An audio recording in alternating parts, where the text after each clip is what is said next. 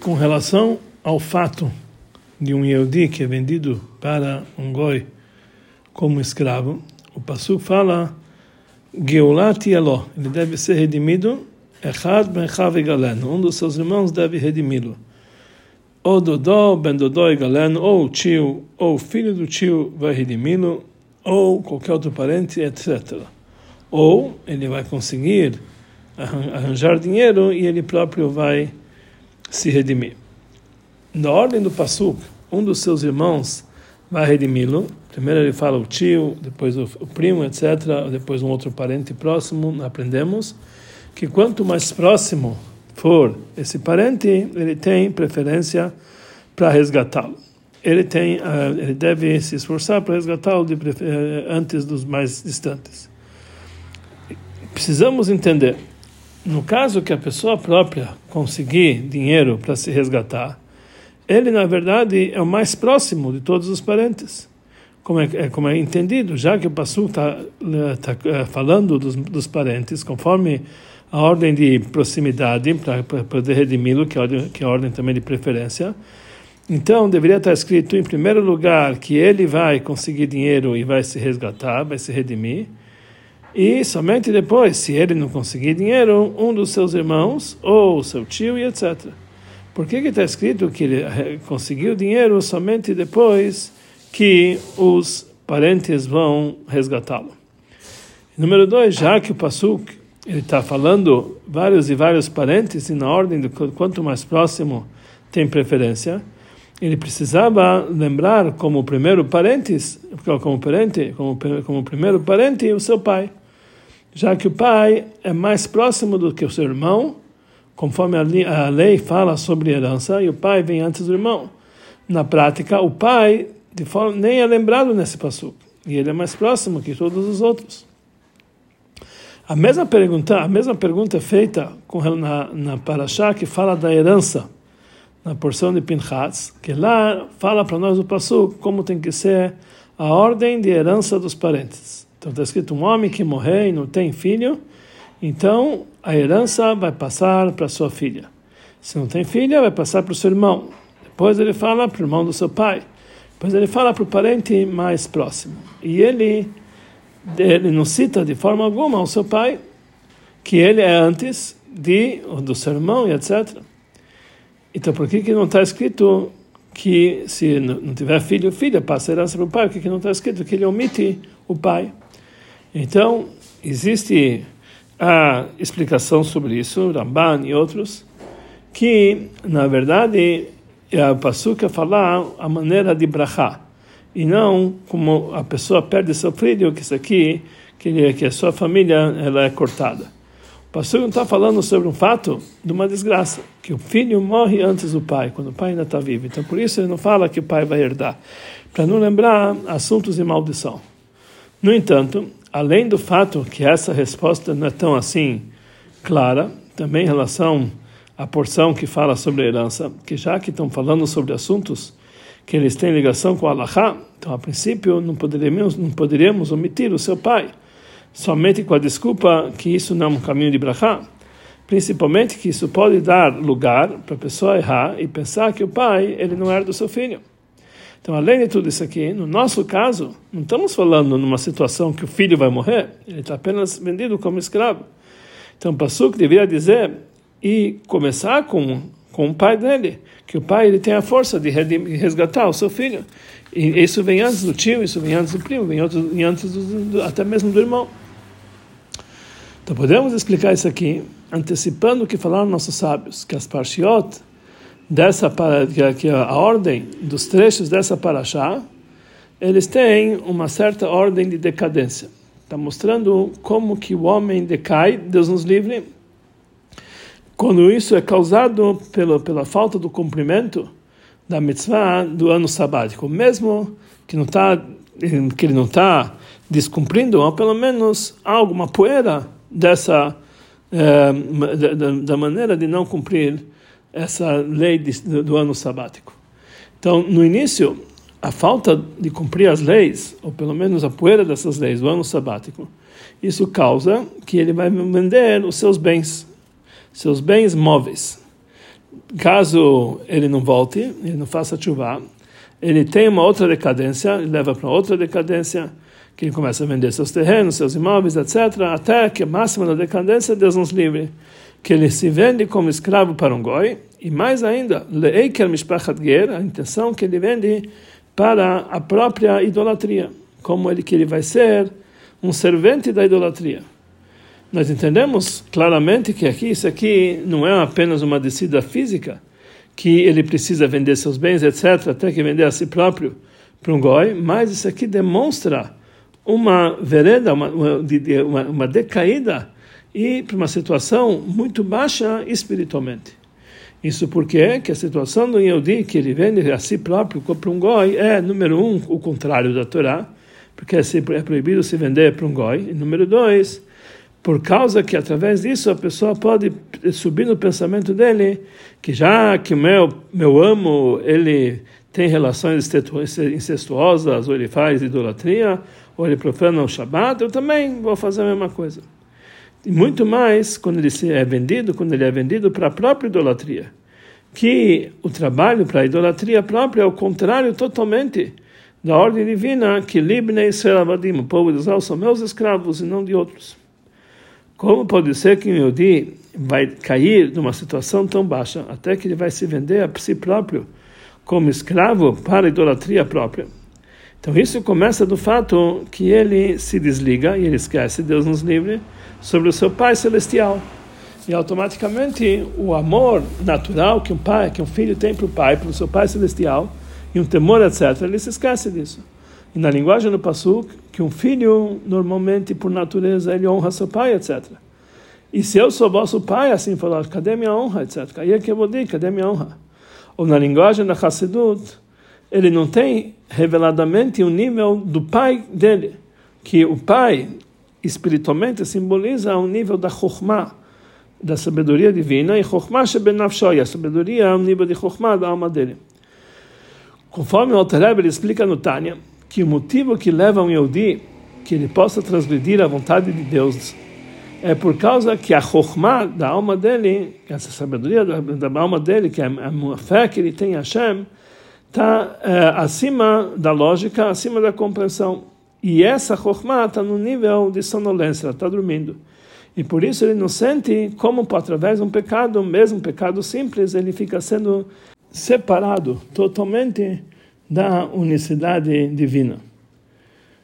É, se ele tivesse sentindo que a, através do pecado ele ia se distanciar, se, se desgrudar da unicidade divina, exatamente como fosse a idolatria, ele conseguiria se colocar firme, se manter firme nesse teste com a mesma força que ele como qualquer Yehudi, mesmo mais simples dos simples, mesmo o maior pecador do povo, do povo de Israel, tem o poder de se auto-sacrificar para santificar o nome de Deus, sem nenhuma lógica, sem nenhuma meditação, mas como se fosse algo impossível se renegar Hashem único. Daqui nós entendemos então o motivo profundo por que o seu pai não está lembrado nesse passuk, naquele passuk do escravo e também na, no passuk que fala sobre herança. O assunto de morte espiritualmente, no, sobre isso está escrito que os rechaim, os ímpios, mesmo em vida são chamados mortos. Ou, numa forma mais delicada, a pessoa que cai do seu nível também é chamado morto. A pessoa que realmente ele, ele, ele se encontra numa decadência, ele está no nível de morte. Então isso vem porque falta nele a lembrança do seu Pai Celestial. E ocorre uma ocultação da revelação do nível de Chokhmah da sua alma, que é chamado seu pai. E isso é um estado de sonolência, que o sono é um por 60 da morte. Mas quando existe nele essa lembrança, então existe também Kvodi, a honra divina. E quando ela irradia esse nível da Chokhmah, da alma dele, então a Chokhmah da vida.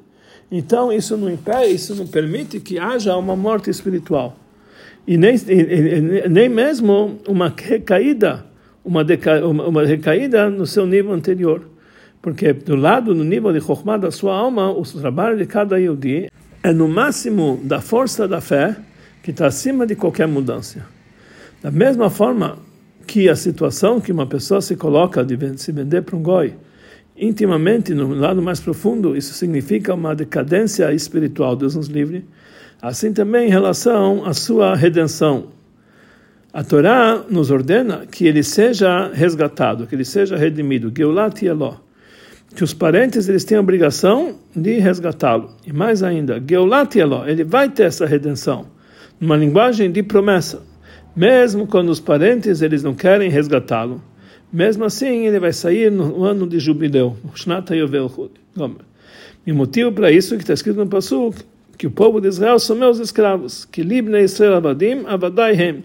E o meu documento de compra vem antes dos outros patrões. Que a intenção disso, no lado mais profundo, significa que a redenção espiritual de uma situação tão baixa, de baixo nível que ele se encontrava, é porque no Matan Torah, quando Deus deu a Torá para o povo de Israel, cada Yehudi passou a ser um escravo para Deus eternamente. E essa é elevação é, particular de cada um, que ninguém pode, isso ninguém pode tirar dele, é um nível que está ligado com a sua essência. Mesmo quando ele faz o contrário da vontade de Hashem, a ligação dele para o mal, ou seja, que ele está sendo vendido para a idolatria, é apenas algo além da sua essência, algo que está mais da sua essência, porque a essência de cada Yudi, que ele é um escravo, um servo de Hashem, isso jamais vai ser mudado. Então, com certeza, ele, a Torá, o Passuk, promete que Geulat Elo, ele vai ser redimido. Aqui nós vamos entender a ligação que tem no final da Parashá para o início da Parashá. No início da Parashá está falando no Passuk, vai dar Ber Hashem, etc., Behar Sinai, que Hashem falou para Moshe no Monte Sinai que isso, na verdade, é um prefácio de todos os assuntos da Paraxá. Pelo fato que nós estamos vindo do Monte Sinai, que aí passou a ser o povo de Israel, o escravo de Deus, o documento de, divino veio antes, Libna e Israel Abadim, eles são meus escravos. Então, mesmo que depois de toda essa ordem de descida e decadência, Deus nos livre, com certeza ele vai ter a redenção final. Aqui nós podemos explicar também um motivo mais profundo na explicação do Rashi. Isso que ele frisa em todos os seus detalhes e ele se estende. Quando ele fala Le'eiker Mishpachat Ger, que ele vai ser vendido para Eiker, para uma família de um convertido, família de um goi, que ele chama isso aqui de Eiker. Que é a explicação que ele foi vendido para a idolatria própria. Que ele vai ser um servente da idolatria, mas não que ele vai endeusá-la, mas apenas fazer outros trabalhos, como cortar lenha, extrair água do poço, etc. Então, a princípio, não dá para entender, não dá para entender. Da onde Rashi ele tira sua explicação que ele não está sendo vendido para endeusá-la, para servi-la. Se é por causa que uma, a proibição de Yehudi para ser vendido para uma idolatria como como divindade, é, é, na verdade a proibição existe mesmo que não é para divindade, mesmo para servi-la de outras formas. E mesmo para ser vendido para um goi também é proibido, como vimos anteriormente. Mas Rashi aqui, ele está explicando que mesmo um Yehudi como esse, que ele caiu tão embaixo, baixo, baixo, até o máximo da descida, Deus nos livre. Mesmo assim, não podemos, ele jamais vai se liberar para ser vendido como idolatria, para servir outros deuses. Porque é coisa, porque isso é impossível de ocorrer. Isso que isso por quê? Porque mesmo antes de ser redimido, ele, Deus nos livre, ele nos encontra numa situação que, mesmo que não existe nele a lembrança do Pai Celestial, mas na verdade não é que foi apagado, ele foi apenas desgastado e apenas está numa situação de sonolência. Mas o nível de Chokhmah da alma dele não se anulou. Mas é como fala no Tânia, ele ainda está apenas num, num estado de, sonolência. Como fala no Tânia. E por isso, quando a pessoa chega a um teste que vai colocar em teste a sua emuná no Deus único, que isso está ligado no íntimo dele, que é o Chokhmah da alma dele, isso causa que de repente a alma desperta do seu sono e ela não permite e ela não permite tropeçar nesse teste. Mais ainda, ela não dá a possibilidade para um pensamento, a fala ou a ação, mesmo que for exterior, sem nenhuma fé no coração, que são contra a fé em Hashem único, ele não dá, não dá lugar para isso. E por isso é impossível com Yehudi se vender para idolatria, para idolatrar uma idolatria. E não, e não, é, e não seja, mesmo que ele vai fazer esse serviço sem nenhuma fé no coração, Yehudi não está disposto a fazer isso aqui, mesmo se é um trabalho exterior. Essa grande descida que pode acontecer do lado de Yehudi, quando o Chokhmah da alma dele está no nível de sono, se não fosse o assunto da escolha dele, é apenas para ser vendido como um servente para idolatria, para cortar lenha e para extrair água, mas é o máximo da descida que ele consegue ter, mas não do Shalom, Deus nos livre de idolatrá-la. Já que esse nível da lembrança, que é a Chokhmah alma dele, daquele que está sendo vendido para um goi, está numa forma que ele está numa situação de sonolência, está dormindo, tal forma que ele já não é mais dono sobre si próprio, ele está totalmente é, escravizado para um patrão, um amo que não é judeu, até que ele é, está escravizado para a própria idolatria. Então, nessa situação, não tem, ele, ele próprio não tem a força de se redimir. Porque existe uma regra que nos diz que uma pessoa, um prisioneiro, ele próprio não, não consegue se libertar da prisão. Por isso, a Geulah dele, a redenção dele, obrigatoriamente tem que vir através de um despertar superior, que está acima da sua situação. Através que outras pessoas que não são, que não estão escravizados igual a ele, podem redimir eles. E por isso, no início, escreve o passo que a Geulah vai ser através dos parentes. Que isso, na verdade, é o despertar superior que vai tirar ele dessa situação tão baixa, porque ele sozinho não consegue sair dela.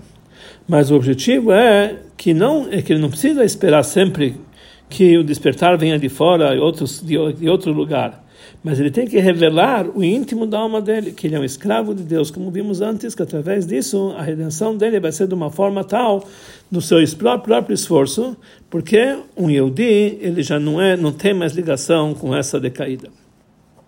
E como essas coisas são parecidas como acontecem fisicamente, que a ajuda é boa e é boa e verdadeira é quando se dá uma ajuda para um pobre de tal forma que você coloca ele em cima dos próprios pés para que ele não precise mais da ajuda de outras pessoas. E esse é o motivo profundo porque o, o, o Passuk termina dizendo siga Benigal. Ele vai conseguir levantar dinheiro e ele vai, ele vai se resgatar sozinho. O objetivo da redenção que vem através dos parentes é para permitir que no final das no final das contas ele próprio vai conseguir com sua própria força se resgatar. E esse é o motivo que a ordem da Geulah dos parentes é de uma forma tal que quanto mais próximo vem antes, já que o objetivo é despertar no escravo as suas forças íntimas e depois suas forças superficiais, até que ele vai conseguir se redimir com sua própria força, e por isso Quanto mais a pessoa, quanto mais a, proximidade do parente para esse escravo, mai, maior fica a sua influência e o seu trabalho íntimo e o despertar que ele consegue no escravo.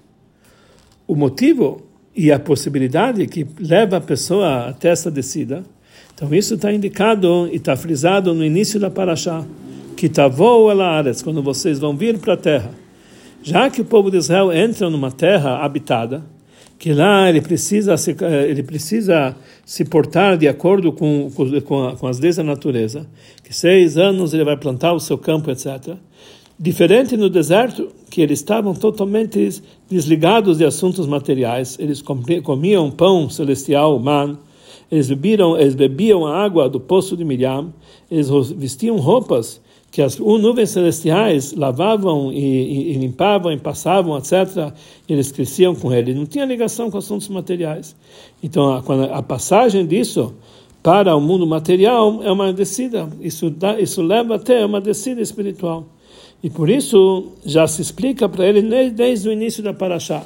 Já que você está indo com a força do Har Sinai, do Monte Sinai, com certeza a situação é que mesmo o homem vai sempre se ficar, continuar sendo completo, ele vai ter uma redenção final, e mesmo que, é, que ele desce na terra material, ele vai conseguir refinar e elevar os assuntos, os assuntos mundanos, que ele vai fazer da terra de Canaan, uma terra de Eretz Canaan, vai fazer Eretz Israel, ele vai fazer, ele vai influenciar e trabalhar com a terra de Israel até que Beshavta, Aretz Shabbat Lashem, que a terra vai ter o descanso de Hashem. E no lugar disso, que existia, existia o assunto de idolatria na Terra Santa, que os Eudim, quando ele, ele, ele, pode ser vendido para um escravo para isso, Deus nos livre. Então, através disso, ele, ele consegue transformar para que seja Eiker Mishpachat Ger, Conforme explica o Tosfot, que no final das contas, Eiker quer dizer, ele vai erradicar essa idolatria. Que ele vai tirar todo o assunto de idolatria, pelo contrário, Veshavtá, áreas da terra vai se descansar, o mundo material vai sentir que ela está descansando, Shabbat Lashem, e nós vemos, nós vemos de uma forma revelada, como Lia Ares, que toda a terra pertence a Deus.